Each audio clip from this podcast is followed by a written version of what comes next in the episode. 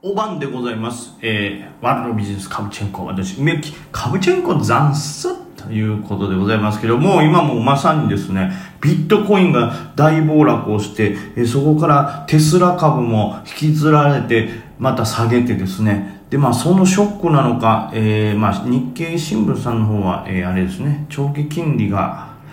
何ですか？長期金利がなんて言った？ら、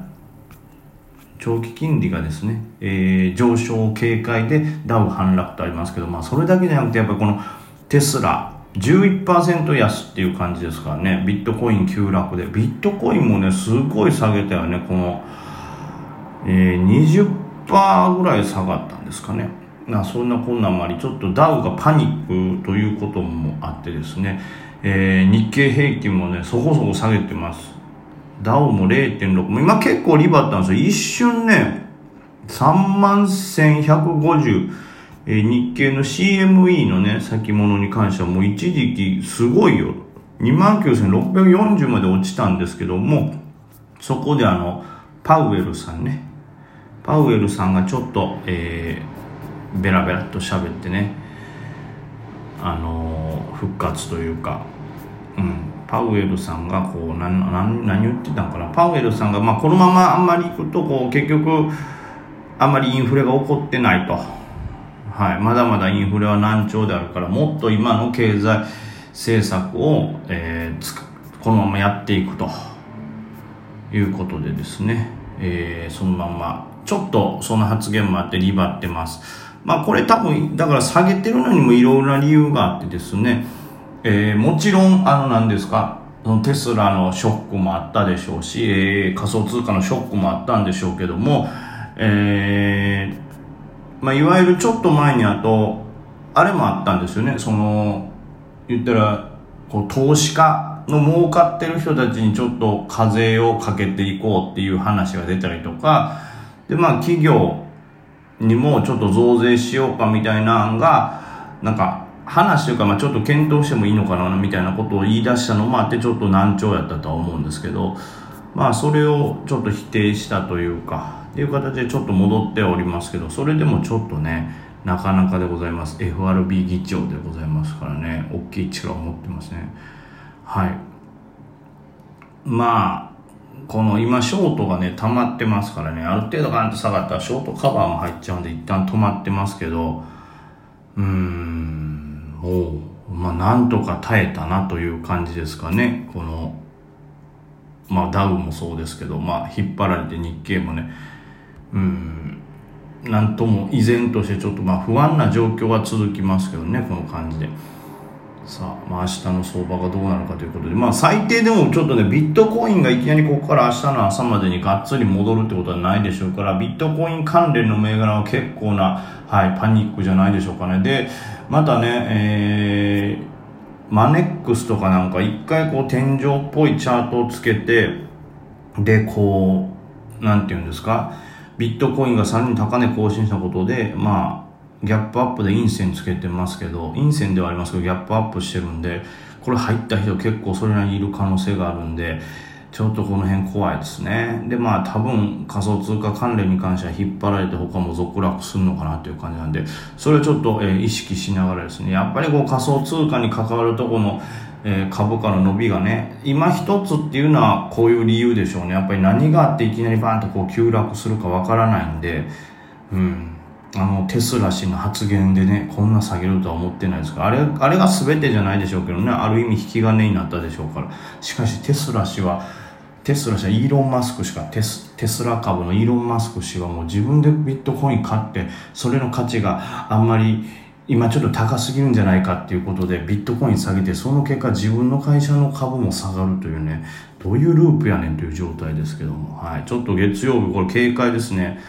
まあそもそも月曜日じゃない水曜日です。まあ水曜日ね、僕なんかどちらかというとこう、結構買いが入ってくるのかなと思いましたけど、この急落の状態を見てるとなかなか警戒も強そうなんで、えー心配ではありますね。はい。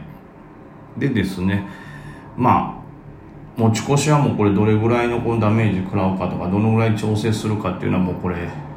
ある程度覚悟しながらやるしかないんでしょうがないんですけども、それ以外というかね、あのデイがどれぐらいの資金量になるかっていうのはちょっと分かんないです。朝一やっぱり今からまだねダウがどういう動きしていくか分かんないです。けど結構戻ってきてるんでね。はい。意外に耐えるのかもしれないですけどこういう何ていうんですかね急落局面というか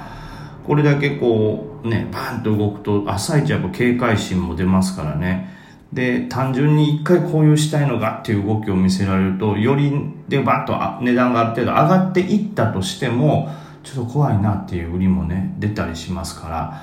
この辺はちょっと注意ですね。まあ怖いよこんな急に。怖いよね。なんかこんなことね、まあ、これを見るだけでやっぱ怖いなとなりますけどね。基本的にはねまだまだ政策も一緒やから上やと思いましたけどやっぱちょっとした発言でね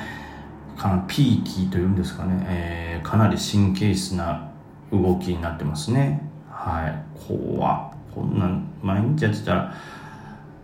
もう神経持たないですね。ちょっとこういうの見るとやっぱ思わないですか？その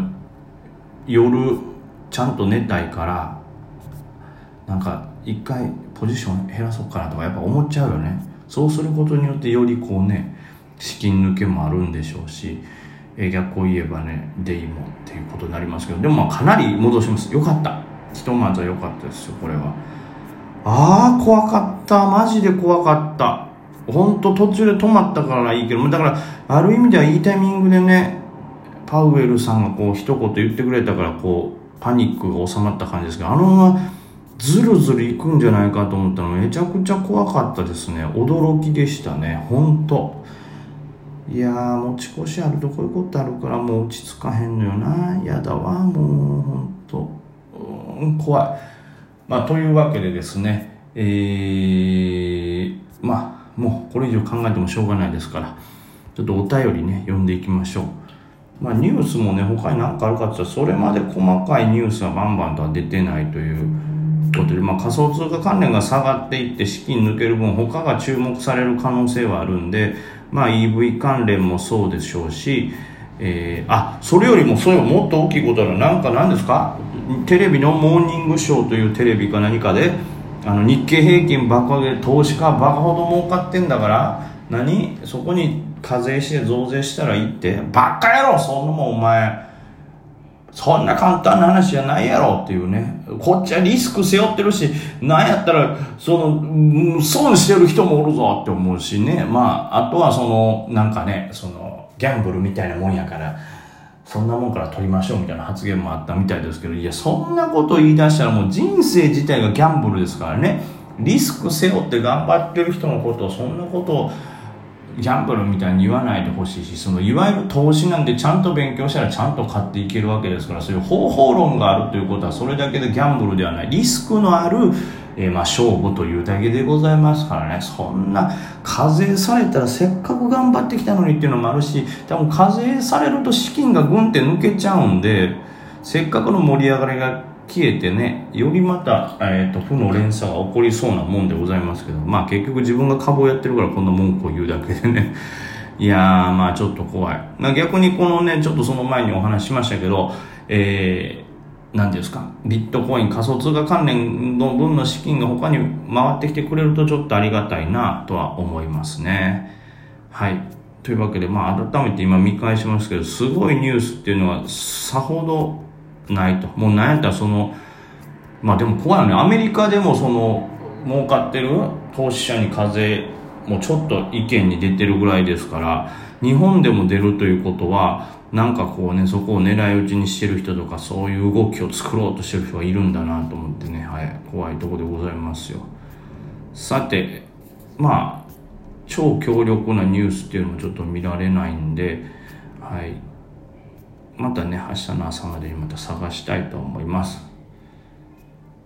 これなんかそういうね成功電機が AI カメラの新興企業に出資ということでね。まあどちらにしてもちょっとこの急落を感じさせた流れだと一旦ちょっと流れがね変わる可能性もありますから警戒しつつですね。はい見ていきたいところでございます。さてえー、まあちょっと質問ですね。もうお時間があんまりないんでね、ちょっとちょうど短いのがこれバッと出てきてくれるとありがたいですけども、あ、この方行きましょうかね。ピワンさん、いつもラジオを聞いてとても勉強になっております。ありがとうございます。とんでもないです。ありがとうございます。こちらこそ。お聞きしたいことがあります。梅木さんは歩みねや相手の動きを見て、どれが期間、個人、えー、アルゴなのか分かるときありますでしょうか？ネットで期間の売りにやれたならという書き込みをよく見かけます。ただそれが本当の情報なのかよく分からず、えー、惑わされる時があります。こういう書き込みを負けた言い訳にのようなものを思ってしまっていいのでしょうかと。えー、ということですけども、まあ、期間の売りかどうかっていうのは、極論、はっきりと言えば分からないっちゃ分からないんですけど、ただ期間うん、期間がどの期間を指してるのかって分かんないのもあるんですけど、期間なのか、まあその個人の大株主なのかっていうとこまではね、はっきり分からない部分はありますけど、個人とか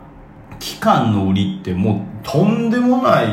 しつこく売ってきますから、よくだから最近だとあの、えー、あれとか、開花とかそうですかね、その、ある程度上がったところをもともと持ってる投資機関というかそういうファンド会社みたいなのが、まあ、売りを、売りを仕掛けるというよりも持ってった保有株をさばきに走ってたんですけど、ああいう時ってもう本当にね、1日かけて苛烈に下げていきますから、